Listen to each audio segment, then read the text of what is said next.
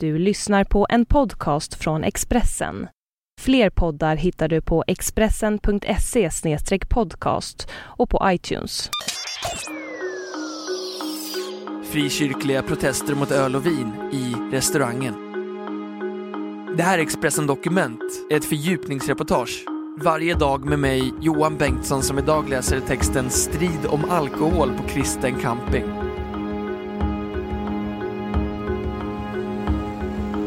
Den har varit en av de hetaste platserna i frikyrkosverige. Men nu stormar det kring Löttorps kristna camping på Öland. De nya ägarna ska nämligen börja servera öl och vin. Okristligt och sorgligt, tycker grundarna.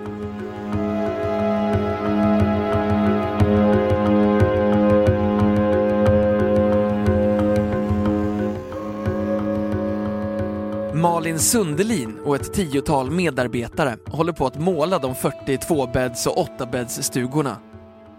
Säsongsgästerna kom till Löttorp förra veckan och ställde upp sina husvagnar. Men campingen drar inte igång på allvar förrän till midsommar. Då öppnar även den nya restaurangen, stekhuset Munken, som vållat så mycket debatt. I den medeltida miljön inryms nämligen en vinkällare något som frikyrkopubliken på norra Öland inte haft tillgång till tidigare. Men den andra nya restaurangen, Ristorante Piccola Piazza, har varken vinbar eller källare utan en pizza och pastabuffé där läsk ingår, säger Malin Sundelin. Den som vill kan visserligen beställa in ett glas vin även på pizzerian, men här görs det ingen reklam för alkohol. Få i Sverige höjer på ögonbrynen över att det serveras alkohol på restauranger. Men Löttorps camping är inte vilken camping som helst. Allt började 1970 när den kristna sånggruppen Bröderna Samuelsson funderade på att ordna ett kristet ungdomsläger. Rolf, Kjell, Olle och Jard Samuelsson har spelat in ett album i countryns huvudstad Nashville och turnerat i USA, Kanada och Europa. Nu undrade musikhandlare Axel Bjurenstedt, som drev en campingplats på Öland, om bröderna Samuelsson inte ville köpa hela campingen. Vi hade aldrig haft en tanke på att köpa en camping. Samtidigt var det något i det som lockade, berättar Kjell Samuelsson för tidningen Dagens reporter Rickard Alvarsson, som gjort en stor granskning av Löttorps camping. Människor strömmade till campingen som flyttade till ett större område och stiftelsen Elka, Evangelisation på Löttorps camping, bildades. Besökstältet där bröderna Samuelsson uppträdde rymde 300 personer. Men det blev snabbt för litet. Till slut köpte man ett tält för 2000 personer och det hölls gudstjänster sju dagar i veckan, flera gånger om dagen. Tidningarna skrev om oss och i tältet var det så fullt att vaktmästaren fick använda skohorn för att få in alla säger Kjell Samuelsson till Dagen. För Expressen förklarar han att campingen i sig inte var huvudorsaken till publiksuccén. Det var musiken och atmosfären som drog folk, säger Kjell Samuelsson. Men de ideella krafterna lyckades inte göra verksamheten lönsam.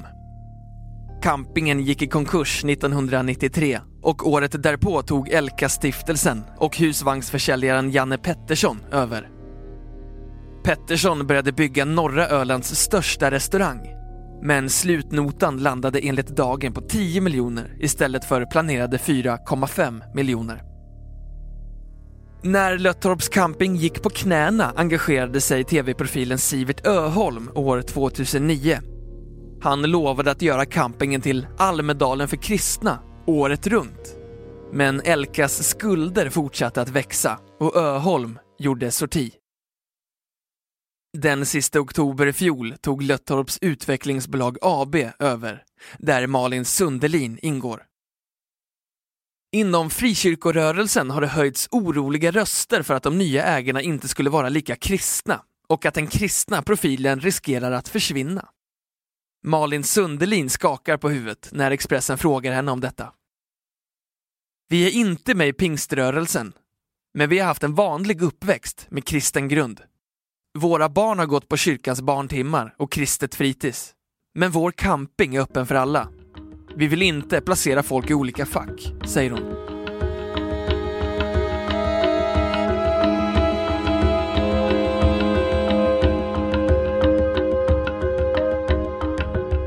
På Löttorps campings hemsida skyltar man inte direkt med det kristna.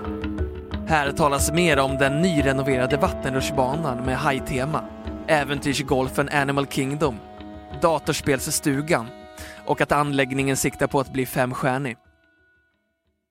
Men Elkas program finns på vår hemsida. Kristna kanal 10 sänder live här i två veckor i sommar istället för en. Tältkyrkan som ligger på åken utanför campingen finns kvar, liksom barnklubben som vi driver med Elka-stiftelsen. Skillnaden mot förr är att Elka-stiftelsen nu kan koncentrera sig på det som den är bra på, medan vi, som har mer än 20 års erfarenhet av att driva restaurang, kan fokusera på att utveckla restaurangen och campingen, säger Malin Sundelin. I april i år skrev tidningen Barometern att Löttorps camping måste betala in avgifter för svartbyggen på anläggningen som utförts utan bygglov. 18 stugor renoverades, trots att det bara finns tillstånd för åtta av dem. Men det som väckt mest uppmärksamhet är alltså att det från och med midsommarveckan kommer att serveras öl och vin på restaurangerna. Frikyrkorörelsen i Sverige är tätt sammanknippad med nykterhetsrörelsen.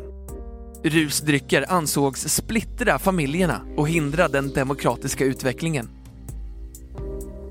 Eva Bylander, som driver Gullbrannagården, en camping med kristen profil 13 kilometer söder om Halmstad, förklarar för frikyrkan har det alltid varit viktigt att ha en restriktiv hållning till alkohol och erbjuda frizoner, säger hon. Bylander är även ordförande i föreningen Kristna Gårdar och Hotell, där ett tiotal av de nära 70 medlemmarna bedriver camping. Jag kan säga att det inte är aktuellt för våra medlemmar att släppa på restriktionerna. Det behövs platser i Sverige där man kan semestra i alkoholfria miljöer, säger hon. Och medan TT för ett par år sedan rapporterade om att de frireligiösa samfunden i Sverige har tappat ungefär 10% av sina medlemmar och tidningen Dagens kartläggning visat att mer än en frikyrkoförsamling i veckan lagts ner 2006 till 2011 går det bra för campingarna med kristen profil. Magnus Fahl, lektor på Teologiska högskolan i Stockholm. Man tänker mer kommersiellt nu Engagemanget och den ideella basen har försvunnit. Nu måste man istället följa marknadens villkor. Kyrkan måste hitta ett annat sätt att engagera fritids och sommarsverige. Löttorps campings tidigare ägare, Kjell Samuelsson, kallar beslutet att nu servera alkohol för en degradering. Det förändrar den familjära karaktär som vi byggde upp under så många år. Familjer som besöker campingen kommer kanske inte att känna sig säkra det känns väldigt sorgligt att det ska bli så här. Jag tror inte på den affärsidén, säger han. Samuelsson får medhåll av Mikael Almqvist.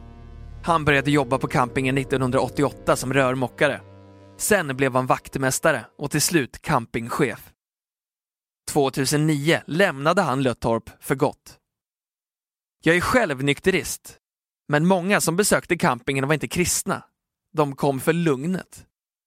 Nu blir det som en vanlig camping, säger Almqvist.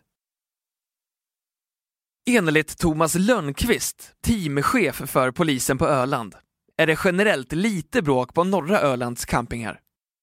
Den kristna campingen sticker inte ut på något sätt, säger Thomas Lönnqvist. Enligt Malin Sundelin är det bara två familjer som varit tveksamma till att komma i år, när alkoholen gör debut på Löttorps camping. Vi har redan nu en 15-procentig ökning av antalet bokningar. Trycket är större än någonsin. De allra flesta tycker att det är jätteroligt med de nysatsningar som vi gör, säger hon.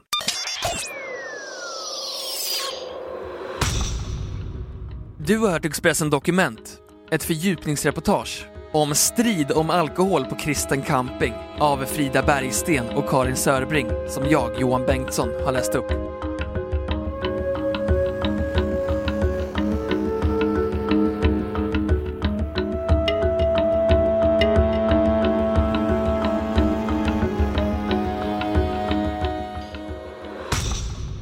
Du har lyssnat på en podcast från Expressen. Ansvarig utgivare är Thomas Mattsson. Fler poddar finns på Expressen.se och på iTunes. Ny säsong av Robinson på TV4 Play.